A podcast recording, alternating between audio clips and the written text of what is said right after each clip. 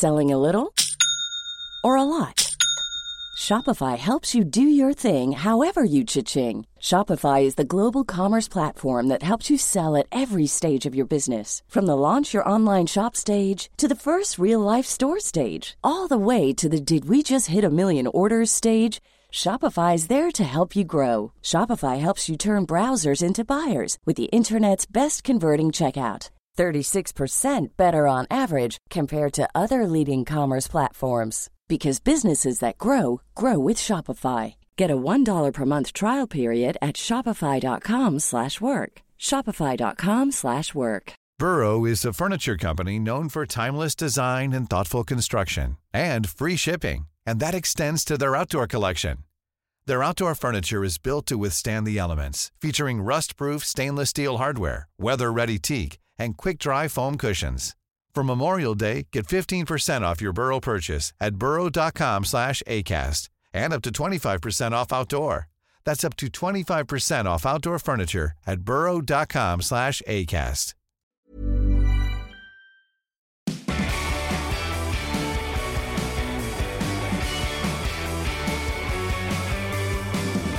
Hi, I'm Ben Kay, and welcome to episode 20 of this season's Rugby Tonight podcast. This week, I'm joined by the one and only Brian O'Driscoll, and we're going to look back at a massive weekend for the Celtic sides in the Champions Cup, and a rather sobering one for a few of the Aviva Premiership teams.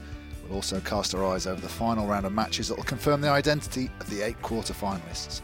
And joining us in the studio was Wales and Cardiff legend Martyn Williams. We'll hear from him later. So, Brian, first, if we start with some of the ongoing news that's that's been happening this week. Quite a big one for, for English rugby, and, and maybe quite surprising. Uh, Eddie Jones extending his contract past the Rugby World Cup to 2021. But not only that, tying in an almost handover period to whoever's going to take over for him next time. Yeah, it's, it's really interesting. Um, Eddie obviously was the one that was um, speaking all along that I was just getting to the World Cup. I want to win, win England the World Cup or help them win one and never thought or mentioned anything beyond that. Whether he had a vision that he wanted to carry them through for another couple of years or for another ter- term or not, he obviously kept to himself. But he said himself uh, earlier this morning that as soon as those contract negotiations started opening up the deal, it was a fait accompli pretty quickly. He was very interested. Um, I'm interested to understand the minutiae of it, whether um, if the Lions um, committee came came knocking, whether there's a clause in his contract to entertain that notion or not. Um, but good news for England all round. He's been a revelation since he's come in. He's, um, he, you know, he seems to have everyone on tender hooks, but at the same time getting the very best out of them. Well, the players really like him. That, that's the key thing, isn't it? Despite him being quite a hard taskmaster, the players really like him. I, I think it's quite positive from England. I think you know, one of the the big criticisms since 2003 and having won the World Cup in 2003 was what do you do next? And it took a long time for that ship uh, to steady and, and actually go back to planning for the future rather than reacting to what was happening and, and various results and things. So I think that's quite good. I think Eddie Jones almost wants to create a bit of a legacy for, for what he's done. And he's done that with some of his selections. If you look at how he's always put youngsters into his squad, knowing that they wouldn't play, but just to get them used to the environment, he's developing the next level of players coming through. And I think he's trying to do the same with that coaching staff. The interesting thing, I guess, will be who is that person that he, he hands the baton to and, and takes that year or so to, to, to hand over the reins. Will it be someone from within his own camp, or do you think it might be someone from outside? Not an easy process, you know, because he still has to get the job done. So it's you know keeping an eye on um, on on the side and on the, their progress, but at the same time trying to integrate someone new. It obviously would make an awful lot of sense if it was one of the um, current coaches, be it uh, Borthwick or Gustard. Um, or anyone else that he might bring in um, in over that period of time, um, but you know uh, he's he, he seems like a, a pretty um, focused individual, and for him to allow a certain amount of time in that year to bring another coach into a system or uh, you know allow them to make that transition it can't that's breaking from the norm of what he'd be used to. So it's interesting that he he was willing to do that um, maybe at the suggestion of um, at, committee level or at, at board level. Well, one thing that sort of interests me though is the fact that he, the guys that he's got coaching, the, the best number twos in your coaching setup don't necessarily make the best number ones. And, and it's probably wrong to call it number one and number two because, you know, a guy in a tracksuit whose major strength is coaching. So let's take the All Blacks, who've led the way for years.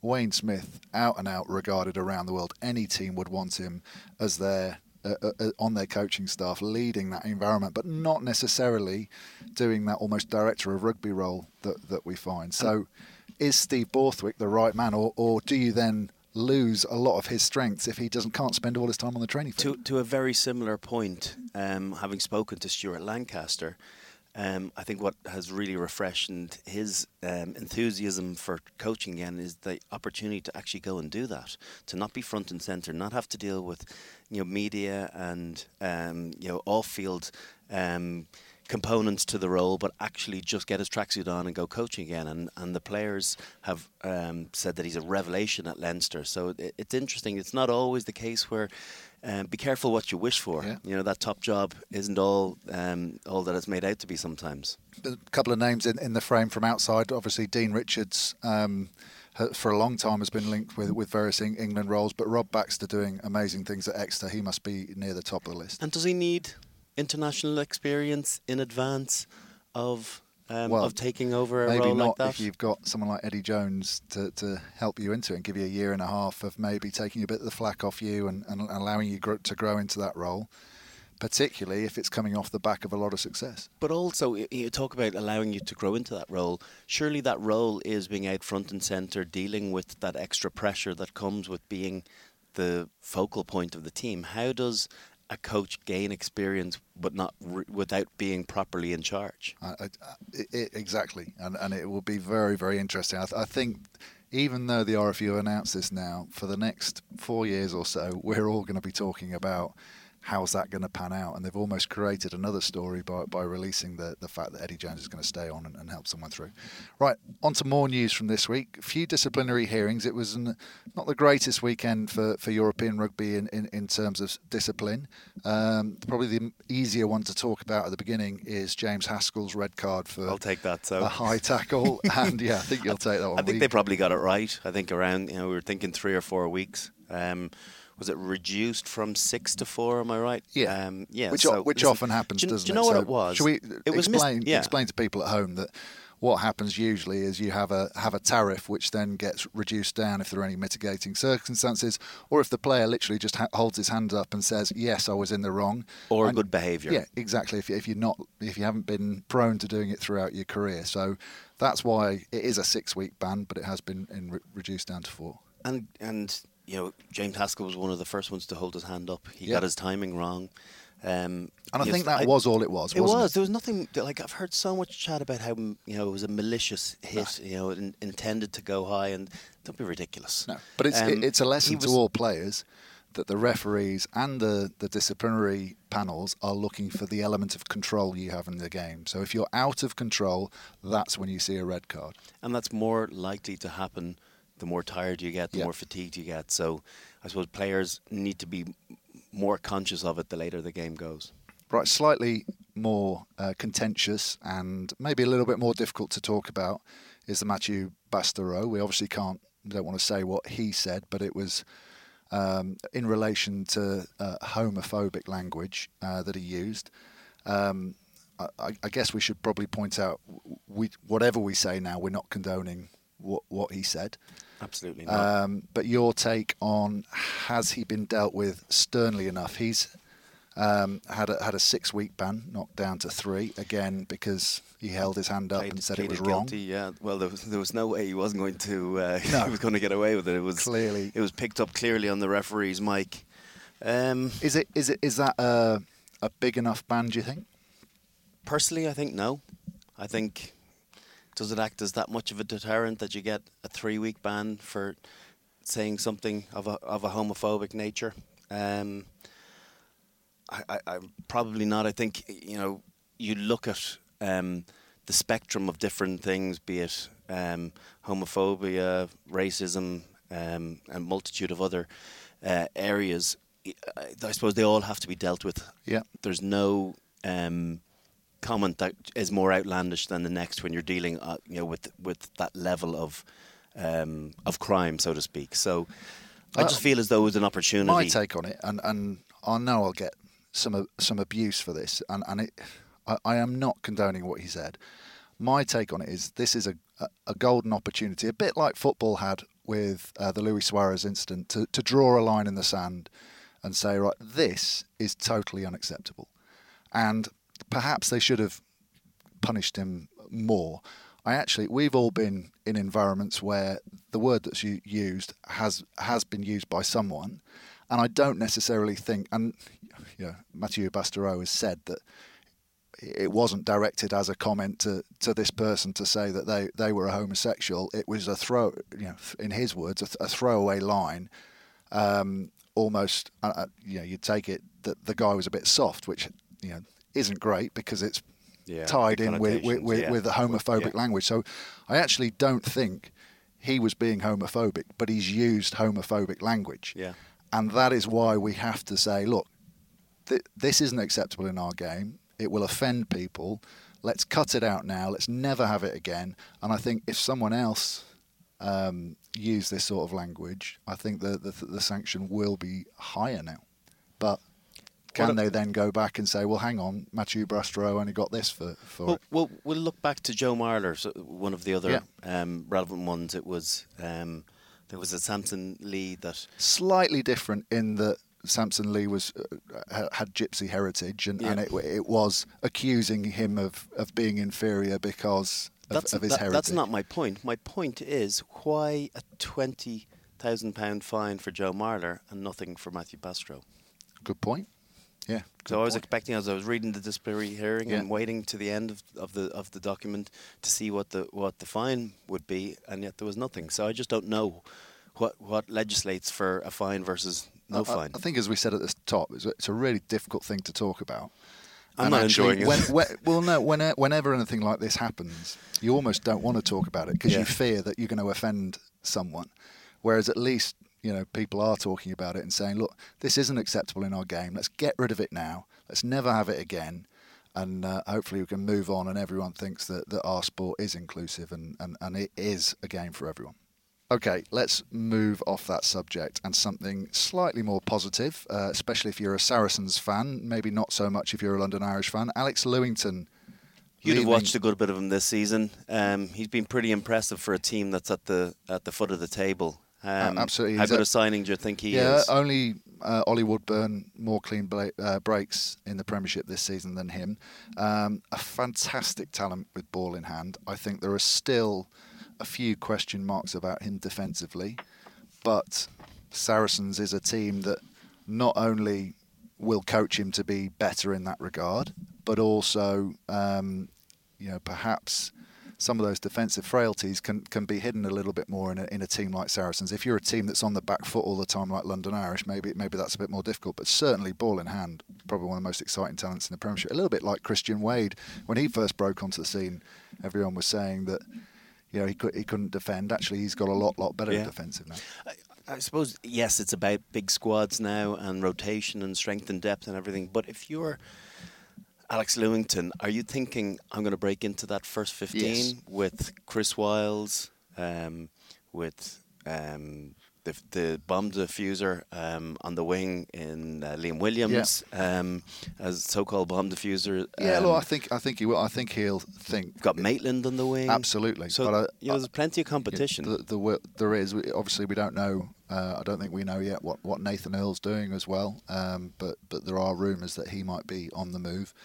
Um, Chris Wyles is just starting to get to that age profile uh, as a back three player where perhaps you know you might think well as a younger guy coming through that there's an opportunity there for, for me to take his place. I, I take the point about Sean Maitland, but I think he'll back himself. I think he'll think if I get a if you know if I'm making that many clean breaks a game, as long as I can sort my defensive uh, or perceived defensive weaknesses out, then why won't they pick him? And then the other big news that maybe Danny Cipriani wasn't delighted to see at Wasps this week was the signing of Lima Sopoaga um, from New Zealand. He's obviously realised his days in an All Black jersey might be numbered, and uh, he's he's um, moved to the exit uh, to come over to uh, Wasps for next season. A, a big signing for them. I think that's what do you make of that? because I don't necessarily think that that is a we're going to sign this guy, so Danny, we don't need you. Uh, to me, that looks like the sort of um, decision that because Danny Cipriani was would look so much better when, when he's been in the side this year. So to me, that looks a decision by the management, Dai uh, Young, to say actually we don't want Danny next year. So we now need to make sure that whoever we bring in is revered around the world as being as good as Danny, because Danny has, has set the Premiership alight at times this year. So, um, you know, for whatever reason that is, uh, to me that looks like a we can only let Danny go if we can replace him with this fly half that every club in the world would be, would be clamouring to get their hands on, and they've done it. And uh, as a result, where does that leave Danny Cipriani? Um, is he going to get back into the England squad if he moves to a Premiership team? Which Premiership team is wants him? Or He's not going to get back better into the pre- into the England team, is he? Oh, oh. you know, realistically, I, I personally Yeah. don't don't see it at this point. No, and, and and with your knowledge of um, European rugby, top fourteen style, would that suit him? Do you think? Mm, not overly so. Maybe maybe down in Toulon, you know. But beyond there, the, the top 14 is a grind. Mm. It's not about effective backlines and, and tens making teams tick or, you know, expansive um, with wide, wide, you know, game plan like like he's felt or, or like he's played over the last couple of seasons with Wasps. That's not the way they play the game. They they want to kick their goals. The 10 has to be good out of hand, um, keep his forwards going, and you know, defensively strong, and not give a whole lot away. And I just don't really see um, top 14 suiting his game. Interesting to see that he is he's had he's held talks with some French sides, but I, I Uh, guess the uh, other the other reason for this, you know, pe- people often put two and two together and make five, yeah, and, and you know, people might say, well, oh, obviously Dai Young and Danny Cipriani don't get on, which is why he doesn't want to keep him. It could be a financial decision. It could be that Danny Cipriani was wanting more money than D- Dai Young was prepared to play for his fly half or for Danny, whether he thought that was value or not. And you know, that brings us on to a slightly different point that um, uh, Marcus Smith, obviously, is a young 18 year old. We're hearing rumours that he's been signed up on, on he's obviously signed for Harlequins, but it, it's as much as 230,000, whether it is that as a whole package or, or there's bonuses involved or whatever. I think that's one of the hardest things, particularly for the Aviva Premiership teams that don't have that art, that like, like the Irish provinces do, the the the, um, the national team involvement, is making that salary cap fit when all the players' uh, wages are going up. And, and actually, although the salary cap has gone up, squads in the Viva, Premiership are, are falling because you get the likes of uh, uh, you know Lima uh, coming into the Premiership. A, a, a huge talent, but you know maybe someone who's not quite as good a player is thinking, well, if he's on that, I should be on this, and, and, and gradually all those wages go up. and also the the wages um, being offered um, in France at the Yeah. moment are also drive having an effect on the Premiership and, on- and on Irish rugby. You know, there's recent um, signatures of um, Peter O'Mahony and CJ Stander. You know, they were driving their numbers up. There is, talking there of is one in thing that might, 14. might change that is Mhm. the JIFF uh, quota, which Mm. is gonna, which has come in before now, and it's always been a financial thing.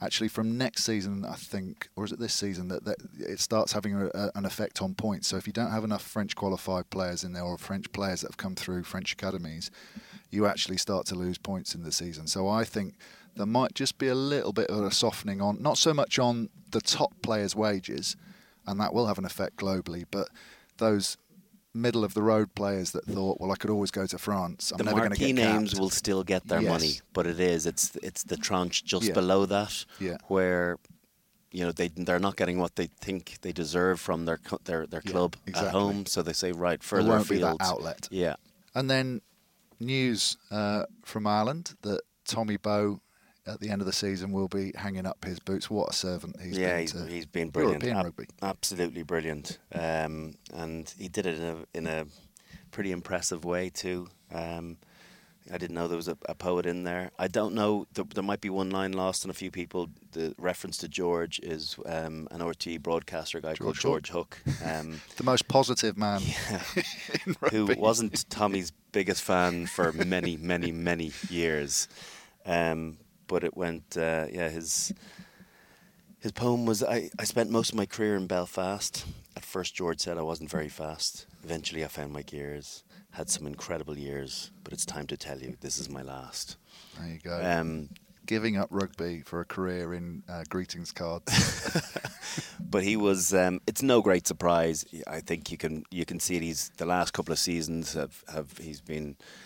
Um, he's had some really bad injuries, um, and that on top of a player where the juice is starting to leave their yeah. legs, you know, particularly on, as an outside back. Um, so the writing was on the wall, but he's been an incredible servant to Ulster. Did a stint in the Ospreys, obviously with Ireland and the Lions. You know, he's had yeah, a lot of success career. with the Lions too, and he's a terrific player.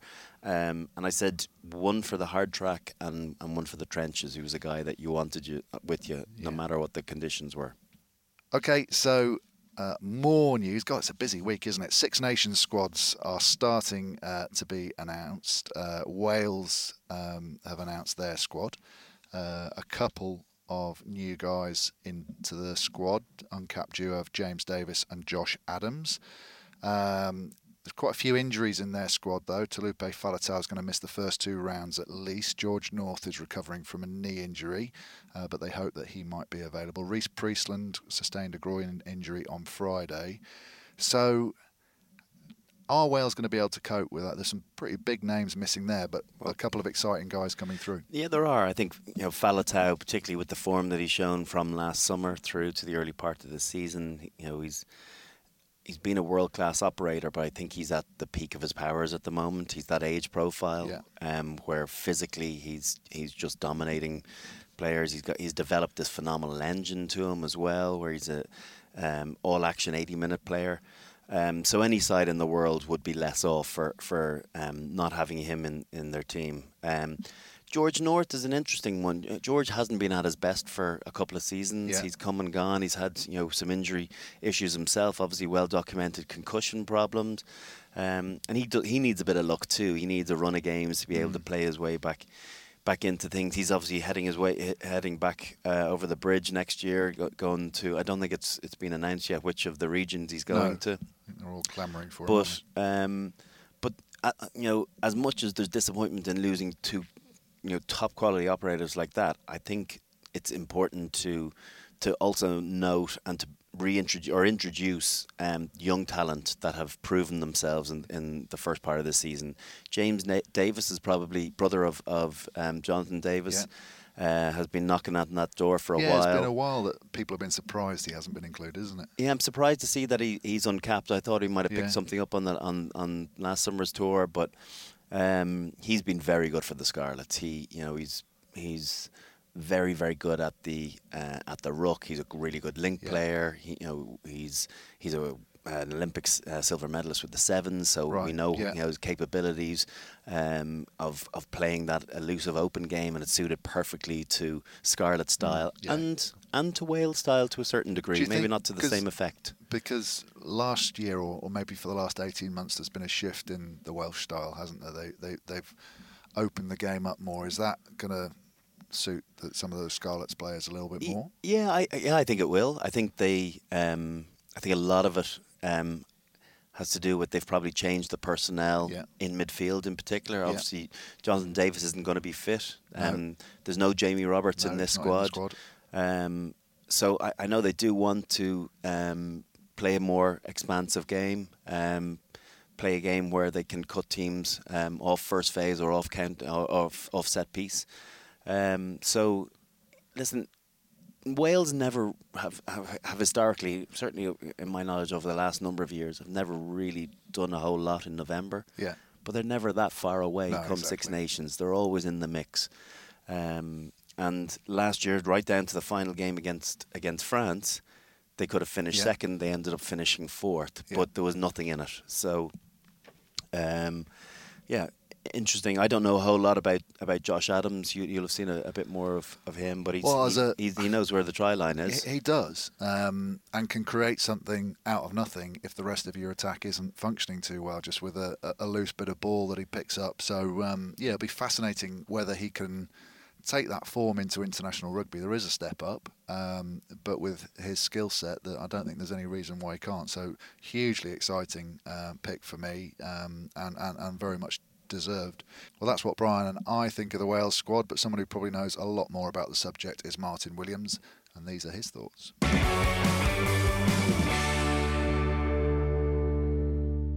I suppose, obviously, the big name is James Davies at open side. Uh, we've, we've got embar- embarrassment to riches in Wales when it comes to the seven position.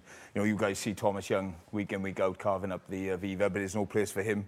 But James has been superb for the last three years, really has been probably the best player in the Pro 14, so he deserves his chance. Um, big names missing, Jamie Roberts. Feel for Jamie, he's been outstanding for the Quins this year, but hasn't quite got the nod. But look, there was a lot of concern back home about uh, the amount of injuries we had going into the Six Nations, but without Sam Warburton and Jonathan Davies, that's probably a fully fully fit squad. So it's is, a really strong looking squad. Is that change that you were talking about? Some of the players that are not involved. Is that a reflection of a change in tactics by the well, by the, the Welsh management, or has the players reflected the change in tactics to that slightly more open? No, I, I think the Welsh management have taken on board that you know they picked Owen Williams at 12 in the autumn, and they are trying. I think they've learned from the Lions, particularly most of the Welsh management were on that trip. And if they are going to improve, if we are going to start winning championships again, they realise they've got to you know expand their game. England have done that, so I think it's just a fact that they uh, and, we've got players who can play that way as well. You know, so you know when Williams, Liam Williams is back as well, who's huge for us as a backline. So it's just I think it is a change in philosophy the way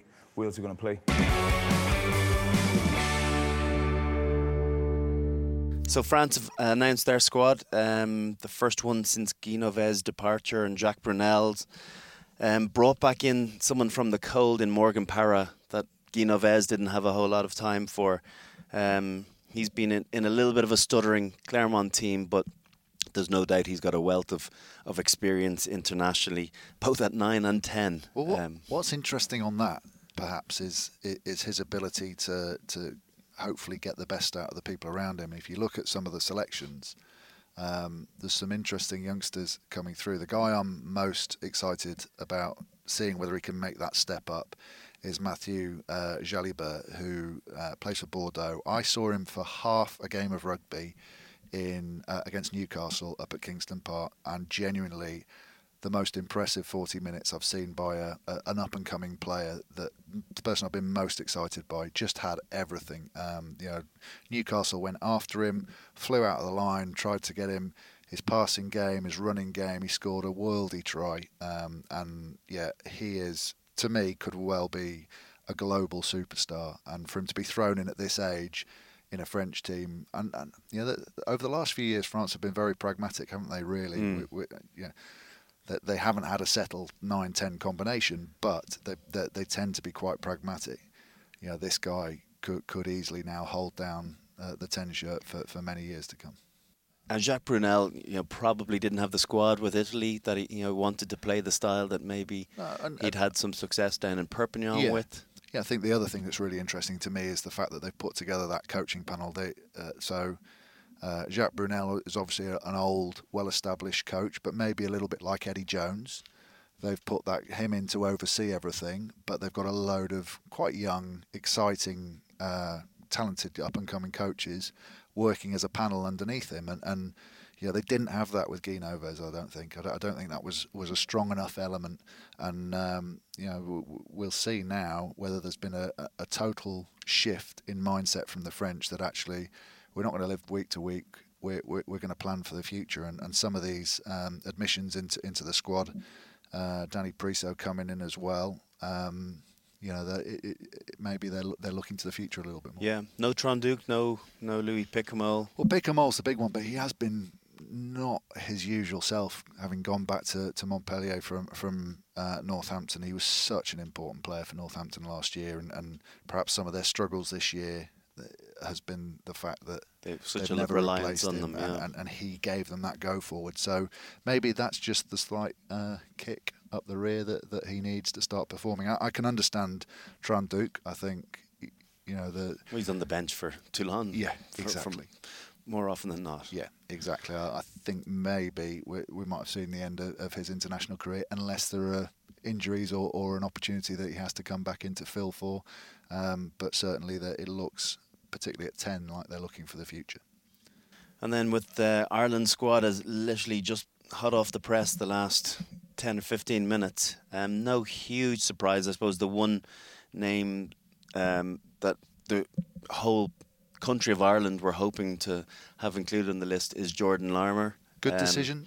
I think it's a good decision, whether he's used or not. Yeah. I think introduction into the squad, you know, your first time being um, named in any Irish squad is a big moment in your life. He's just turned 20. Um, he's had a, a, run of really impressive games for Leinster. Um, well, you, I, you, know Joe Schmidt. Yeah. How will he integrate him into the squad? Will, will, he just throw him in at the deep end? Will it be very, very softly, softly approach? Or? I'd imagine softly. Listen, Joe. Joe mixes things up, so right. you know keeps us guessing. Um, the big thing is, does he see him in his squad for 2019, or is he lining him up for the future thereafter? It's a, there's a long time still to go to September next year um, and lots of opportunities. Whether he gets it this Six Nations or not, I'm I'm not entirely sure. I think bringing him into the squad, um, I suppose, letting him understand what's expected of him, um, you know, that integration process with seasoned internationals. Um, there's a big gulf in class between Pro 14 rugby, which he's largely been playing, yeah. and international rugby. Um, the systems will be slightly different. So well, I, I, would be surprised if I saw him throwing him in early on. Everyone's screaming about uh, what Jordan Larmour can do. Where are the areas that, if he is going to be in that Rugby World Cup squad, he needs to improve? To, to where, where would his weaknesses be at the moment? Well, I think his understanding positionally. Uh, I think he's a good tackler, yeah. but not necessarily a brilliant defender. Right. And yeah. I think you know, he played a lot of his schoolboy rugby at 13. Now he's being asked to play at fullback. Yeah. So he doesn't have a huge amount of experience. He's got some great coaches, you know, in Girvan Dempsey at, at Leinster. He's got um, Rob Kearney and Isa Nacewa um, to, to show him the ropes um, behind the scenes at training as well. So he's in good hands. Um, it's just a matter of what is his best position. It is easier to find yourself um, to be integrated into a setup on the wing than it is at fullback. Yeah. I think there's yeah. more onus and more responsibility on you as a fullback. Whereas as a winger, it's yes, you're part of, of that pivot, um, of that pendulum, but the the focus isn't on yeah. your attacking game, on your last line of defence, um, on your kicking game as much as it is sure. in the 15 jersey. So. Um, that is a you know a, a, an opportunity for Joe to bring him into the side, maybe play him on the wing. But I, I think they do need to try and choose a position. I'm I'm I'm almost contradicting myself because I don't like players being pigeonholed into one position. We should yeah. have the, that French, French capability. I love Damien Traille. Used to play 10, Australia 12, 15 well. yeah. on the wing sometimes. Yeah. I love that. So I don't want to. But for a player so young, if he is going to be part of this Irish World Cup squad, he needs to find a Nail position. Down. Yeah. And it's not going to be 13, realistically. There's lots of centres. So it's going to be on the wing or at 15. And he can learn both, but find a position for six months or a year and let him play there. And is he is he uh, you know is Joe Schmidt thinking that he's the capabilities of being Ireland's full back for the World Cup? He is so exciting in attack. There are so many, particularly seasoned um, players that are getting you know to the winter of their career yeah, sure. that are scared out of their lives playing yeah. against this guy. He he can just make you look silly for fun. Um, but the question marks is his his kicking game, which it can come on. I think he sees space very well, so his chipping game and his little grubber game is very good. I think his longer kicking game needs work, but his his defensive positioning of understanding when he's last man, when he has to attack the winger, you know, he's been exposed a couple of times from backing off, and I just hope he's getting the right messages to him of where he can improve because by all accounts he picks up things very quickly. He's not just this athlete this raw athlete. I think he gets it and that's why lots of the Leinster squad are very excited about him being part of it. Okay well as we've mentioned, you know, all three of those teams have got exciting new talent coming through. Josh Adams, um, uh, Jalibert for France, and, and, and then we've just been talking about Jordan Larmour. Um, Scotland have a have a young man by the name of Greg Laidlaw coming through. Um, he's back in the squad. First uh, time uh, involvement with Test rugby since uh, February 2017 when he tore his uh, ankle ligaments against France. Uh, broken leg versus Clermont in October. What's uh, Gregor Townsend going to do? Is he going to stick with Ali Price? Is he just coming back in to the fold because he deserves to be there because of his, his history? What? What?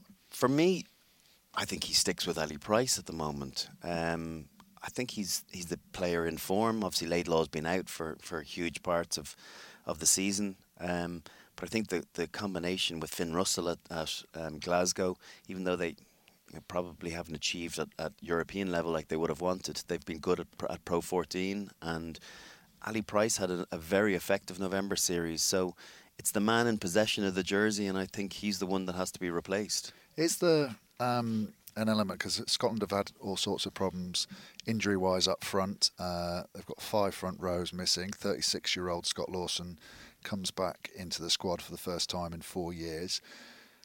Is a little bit of that selection decision around nine whether the forward pack's on the front foot or whether they're uh, they they can't mix it up. Yeah, but knowing Gregor Townsend, he's not someone that um, cuts his cloth an awful lot. Yeah, he's, right. he's, he's a smart coach, but at the same time, he wants to play the game in an expansive, fast, free flowing way. And I think Ali Price undoubtedly lends his himself to being in that nine jersey a lot more than Greg Laidlaw. With respect to Laidlaw, he's been very, very good for Scotland over the last number of years. You know, controls things brilliantly.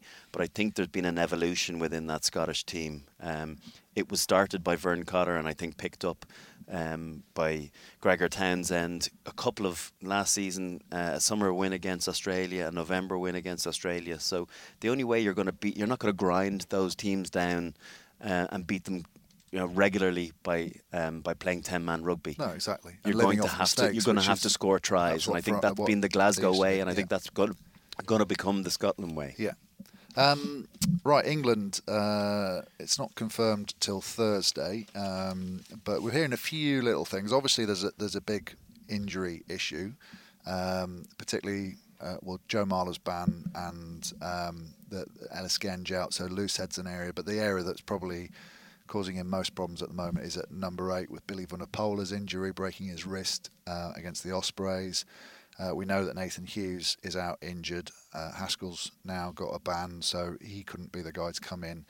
Uh, Sam Simmonds, do you think he's the next off the rank? Well, you know, um, you, you never know how you'll get your opportunity. You know, Yeah. and sometimes you do need two and three inj- i- injuries in front of you, where you're way down the pecking order, and all of a sudden you're catapulted into the setup. And if you can play well, I talked before about the player in possession, then it's very hard to replace you. Now, I know when Billy V- uh, Vunipola comes back into any England team, he's more often than not a game or two with, with Saracens, and he's Yeah. so good that he's going to get Yeah. back into that jersey. I think he's that much better than everyone else out there. Um, but great opportunity for Sam Simmonds. He's been very good for the Chiefs, um, Well, you know, particularly in the Premiership. His stats are, are, are, are quite impressive, and the, there's just question marks as to how England want to play the game. He's Yeah. not physically the biggest guy in the world, so do they have to adapt their game slightly to bring the best out in him, or does he have to evolve into the English pattern? Yeah, I mean, he, he- he's not, as you said, size-wise, he's not. He's he's a big carrier. He's an explosive carrier, isn't he? He's plenty of pace. I think Eddie Jones' concern was, is he big enough to play eight? I think maybe saw him more as a as a seven, perhaps. Uh, but I th- I think he can do a role there, and particularly if Eddie Jones is going to pick a big number six, uh, a Courtney Lawes at number six, um, or a Maro Itoje at number six, and, and, and play with almost a five and a half in that position. So does that mean that Chris Robshaw is Carries finds himself out of the twenty, or Or- sorry, into onto the bench, or does he move him across to seven? who knows? Because that, that is, I mean, I guess it depends on, on the um, on the fitness of uh, of everyone else uh, around there. Tom Curry. Um, Who would you like to see at, at six if you're if you're naming your England back row? If I was naming my England back row, I would hundred percent first name on the whole team sheet. I think would be Courtney Lawes at six because I know that I've got enough. Well, uh, this sounds ridiculous. I know that the second row is a, a particularly strong area, and I think Courtney, how he's developed over the last two years, and, answered those criticisms. Oh, he's not a big enough ball carrier. He's now Northampton's primary ball carrier and does it exceptionally well. Uh, he's got a big work rate, defensively superb. Um, so I'd have no qualms at sticking him in. And, and also, we know how important first phase line out ball is, and he gives you that proper line out option as a third guy along with, with other people who he who you partner him in with in the second row. Um, you know, I think Maro Itoje's although he's not quite in the form he was last year, um, he's still the, the, the first name in, in that second row pairing, and then it's whether you've got um, someone like a, a, George Kruis who's out that been out the training squad, so we'll see whether he's um, announced in the squad on Thursday, uh, or Nick Isiekwe, another. Saracens. Mm. Saracens are just blessed with so many second rows, or has Launchbury done enough uh, to, so he, has got an embarrassment of, of riches in that position where he doesn't have an embarrassment of riches, particularly with the injury problems over the last few months, is at seven uh, and eight. And, and that combination, how you fit that in around Courtney Lawes maybe, or you know an, another big six, it, it, it will be his biggest problem, I think. Well, Italy are going to keep us waiting until next week for their squad, but be interesting to see uh, Conor O'Shea uh, where he goes with that. Jake Polledri, who's been on fire for Gloucester, is obviously uh, been rumoured to be uh, training with the squad, so that'll be uh, of real interest to particularly Gloucester fans. Um, right, if we move on to the Champions Cup and, and what happened last weekend briefly in review. Um, pretty poor week for the Aviva Premiership again. It's not been a good tournament for them. No, no, it hasn't. It hasn't. Um, in the corresponding fixture with the Scarlets, um, Bath had a big win in Parc y Scarlet, uh, maybe against the odds, um, and that set them up brilliantly. Um, in the in the pool, particularly with having Benetton um, as as you know one of their sides. Um, but they got absolutely dismantled by by Scarlets uh, in the Rec. Was that was that just everything clicking for Scarlets, or was the gulf between the two teams? What the reason I say that is because sometimes you can play in games and actually, you know, everything goes come comes off for you, and, and the psychology that has that when, when you're just running in tries for fun, it, it dents the opposition. Do you think that was a case, or do you think that Bath were uh, totally outclassed then it would have been totally outclassed anyway. I think it's a small bit of both. I, I, I would, in Scarlet's defence, in, in that corresponding fixture, yeah, it was did. biblical and rain. It, it, was terrible. It was horrible. And they still tried and, to play. And they yeah. still play, and they still scored. Still, it. yeah, Steff, Steff Evans scored this unbelievable try.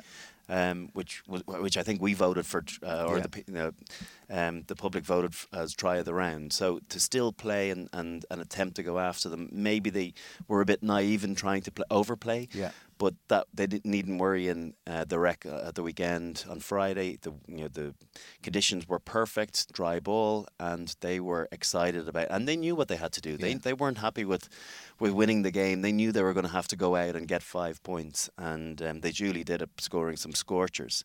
Just brilliant uh, decision making.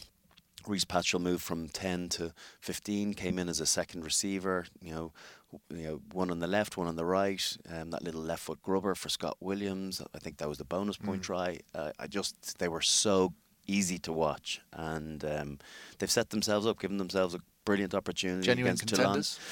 Back back as contenders, yeah. yeah. when you lose the first two, you know, yeah, everyone forgets yeah. about you, and they've they've kind of slipped in under the radar to get themselves to 17 points, as far as I know, 16 or 17 points. So a win would would they top the group.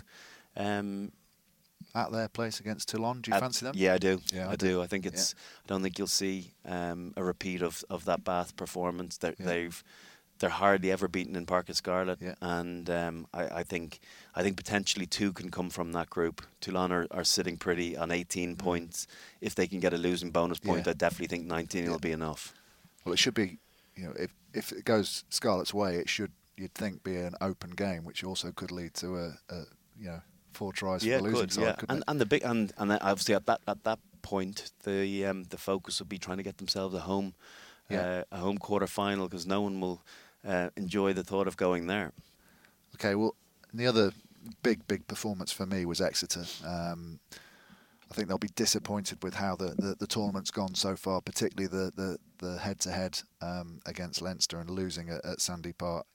They certainly bounced back at home to Montpellier, who would have been a lot of people's on, on a lot of people's favourites list going into this game. Yeah, they were. Myself and, and Lawrence were down in Sandy Park uh, on Saturday, and they were outstanding. You know, they, they it was a very disciplined performance. Um, they played against the breeze in the first half. Um, they they just grinded it out, and against all good sides, you know, no one capitulates after 30 or 40 minutes. You've got to play them at 50, 60, 70 minutes. Sometimes it takes right into the 78th or 79th minute. But they they just started picking them off. So they went in um, a try up, um, I think it might have been 10 3 or 10 0 at, at half time, and then they just built on that score. They kicked their goals, you know, to, to keep Montpellier um, at bay. Yeah. Um, you know, it's important to keep that scoreboard ticking over, putting that pressure into points, and then they they were patient with those opportunities. And Olly Woodburn, oh. Olly Woodburn's finishing yeah. was outstanding. A guy can't do any more to put his hand up uh, well, for an international goal the other than thing, he has. The other thing that's amazing, you know, you see, you look at some of the comments by Bath fans who, who obviously had him, and they're saying, well, why couldn't we get that sort of performance out of him? And it is amazing how some places suit some players better than others, isn't it? Um, I, I, they they obviously have to go up to the Scotstoun uh, this weekend. It's a bit difficult for them, isn't it? They're the early kickoff on a Saturday, so they're the first game, and they don't know how many points they're going to require to qualify. Is it going to be 19? Is it going to be 18? They're on 14 uh, at the moment, so do they have to go all out for the bonus point? They'll be thinking win, and and we're in we're in great shape. Yeah. Um, just tr- trying to get a sense of what their their points difference is 28 um, versus the other teams that potentially could get to 18. Saracens and Bath yeah, are plus but, 11. Yeah, yeah, exactly. So, so they are in a good spot. Yeah. So you would Im- imagine if they could go and win the game, it, you know, it might be enough. They'll guarantee qualification if they can get a bonus point. But not many sides of you know. Yes, in Europe, um, Glasgow have been poor, but they're unbeaten in the Pro 14. Yeah. What team are they exactly. going to put out? Yeah. Um, and how much um, ambition do they to finish the competition on a high? I, I, don't know. I think Exeter will have enough. It's just the question as to whether um, they can get those five points and be the first team to book themselves through as best runners up. Well, I'll have a front row seat for that one. You can too. It's on at 12:30 on BT Sport 3. One of the other big games from the weekend that you were um, you were in Wales, um, where the Ospreys hosted two-time champion Saracens, um, and they potentially went a long way towards knocking the holders out. Huge performance uh, from the Ospreys. I think Saracens, you know, perhaps were dented a, a, little bit psychologically by the loss of Jackson Wray before the game with a with a hamstring. Then they lost Michael Rhodes and Billy Vunipola at half time with injuries. Having said that, they finished with a pretty good back row. Maro Itoje slotting into the into the sixth role and um, uh, Burger as well. So you know you, they weren't weakened, but I think psychologically it might have knocked them out. But the Ospreys played it really, really well. And um, yeah, it, it, wasn't the greatest game of rugby by any means. It was a pretty dire effect, uh, affair, um, but uh, you know, really well played from the likes of Dan Biggar pulling the strings, uh, Rhys Webb as well. So look, Ospreys fully deserved it, and now they've given themselves a shot. And and you didn't think they were going to get that shot, but that, that draw means that they could go to Clermont, which sounds a ridiculously tough encounter. Clermont, that this is our game on BT Sport two at uh, 3 p.m. on Saturday. Clermont against Ospreys. You wouldn't give them any hope because of Clermont's track record in Europe. But Clermont have been rubbish the last few weeks. They have, and they've they've got a horrible injury list. I think they've got 11 outside backs mm. uh, they couldn't choose from last weekend. Yeah. On top of three or four forwards, so if ever you're going to Stade Marcel Michelin, now is a good time to do it. Yeah. And having lost the first couple of games in Europe, they were still pretty effective Ospreys. You know, yeah. a good loss. If, if ever there's a good loss, a good loss to Saracens down in Allianz Park, where they picked up a couple of points. They a great second half performance to Clar- to to Clermont in the opening game of, of the competition. So to know they could go down there and turn them over and um, top the pool yeah. um, is quite a shout considering you know where they were playing, looking down uh, at, at, round three. Are, are, Saracens completely out of it? They're, no, they're not. The Saracens must go to um, must play in Allianz Park and win five, uh, get gain all five points against Northampton, a resurgent Northampton, who themselves had a really good victory against Clare- Clermont last weekend. They'll enjoy the, the, the prospect as well of of helping everyone else um, keep the, the holders out of the tournament if they can deny them that bonus point, or in fact go and rattle some cages and and um, have a big result that would be a turn up for the books. But um, I, I, just sense you know good teams don't go away quietly, and Sarries will definitely feel as though you know they've had big big wins against Northampton thus far this year. You know early on in Twickenham and then in Franklin's Gardens. Um, can they go back and, and get five points, get that points difference up nice and high, and and, and set a target for others to try and uh, pick off. I, I, think that's exactly the messages Saracens would have ha- would have had all week. It'd be ignore Europe. Let's just say we're out of Europe, and if something better happens, then something better. We cannot allow an Aviva Premiership rival to get a psychological advantage on us and, and think that they're back at the races. We need to go down and show everyone that we're a boss. Well, both those games are live on BT Sport 2. As I said, Clermont Ospreys, BT Sport 2 at 3 pm on Saturday. And at the same time, if you flick over to BT Sport 3, you'll see Saracens against Northampton Saints. Okay, so Sunday's fixtures uh, Leicester Racing, uh, Munster Castres. Uh, La Rochelle and Harlequins, but probably the standout one is Wasps Ulster because both teams really you know, although not favourites, both teams can still do something this tournament. They can. Uh, obviously, it's very much in Ulster's favour. They're topping the pool. They know if they can gain a victory uh, against Wasp, they'll definitely, at worst, be um, be uh, best placed second up, uh, runner up in a, in a group, uh, depending on what happens with La Rochelle. Uh, and Quins, you'd imagine with La Rochelle's home record that yeah. they'll get all five points, and then they've got a better um, head-to-head record against Ulster. Um, you know, is it probably too much of an ask for Ulster to go to Coventry and get a, a bonus point try? Maybe they'll just be thinking victory and, Win, and yeah. we'll be in the knockout stages. The thing about was, and uh, they must be kicking themselves this week. Like they had this phenomenal opportunity mm. to be at home in the final game, and um, probably they were if they got two points at thirteen. Yeah, they they they wouldn't have topped the group, but to you know to backed themselves yeah. against an Ulster side that haven't been in brilliant form no. this whole year. Uh, to go and beat them in the, in the final game, they would have bitten your hand off for that. And the, the total capitulation that was the performance against Quins last week now leaves them in a spot where they need so many things to go their way. It's not inconceivable to see that they have something to play for. They do have the luxury before they take the field to know exactly what they might need to do or that they're out of the competition. One way or another, they're they're going to be knowing what cards they're playing. So.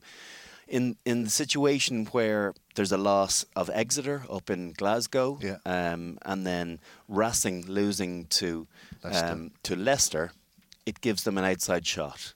Um, so you you would be very surprised to see 17 points 17 points qualified. Yeah because of the position of the groups at the moment. But those crazy results do well, know, do go. Exeter qualifying a, a, few years ago because Clermont made the wrong decision. Exactly, it's tap and go with yeah.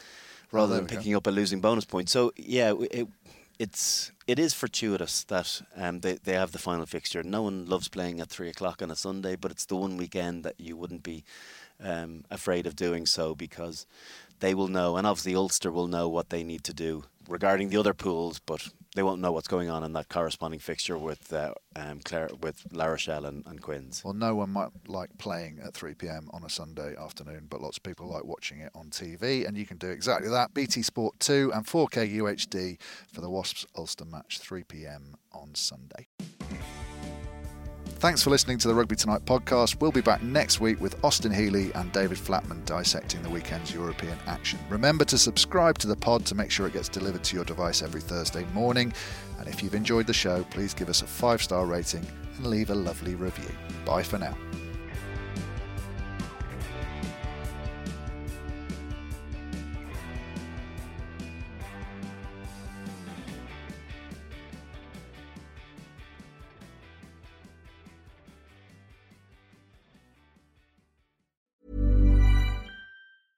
Mom deserves the best, and there's no better place to shop for Mother's Day than Whole Foods Market. They're your destination for unbeatable savings, from premium gifts to show-stopping flowers and irresistible desserts. Start by saving 33% with Prime on all body care and candles. Then get a 15-stem bunch of tulips for just $9.99 each with Prime. Round out Mom's menu with festive rosé, irresistible berry chantilly cake, and more special treats. Come celebrate Mother's Day at Whole Foods Market. A lot can happen in the next three years. Like a chatbot may be your new best friend. But what won't change? Needing health insurance. United Healthcare Tri Term Medical Plans are available for these changing times. Underwritten by Golden Rule Insurance Company, they offer budget friendly, flexible coverage for people who are in between jobs or missed open enrollment. The plans last nearly three years in some states, with access to a nationwide network of doctors and hospitals. So, for whatever tomorrow brings, United Healthcare Tri Term Medical Plans may be for you. Learn more at uh1.com. Hi, I'm Daniel, founder of Pretty Litter. Did you know cats tend to hide symptoms of sickness and pain? I learned this the hard way after losing my cat, So I created Pretty Litter, a health monitoring litter that helps detect early signs of illness by changing colors, saving you money and potentially your cat's life. Pretty Litter is veterinarian developed, and it's the easiest way to keep tabs on your fur baby's health right at home. Go to prettylitter.com and use code ACAST for 20% off your first order and a free cat toy. Terms and conditions apply. See site for details.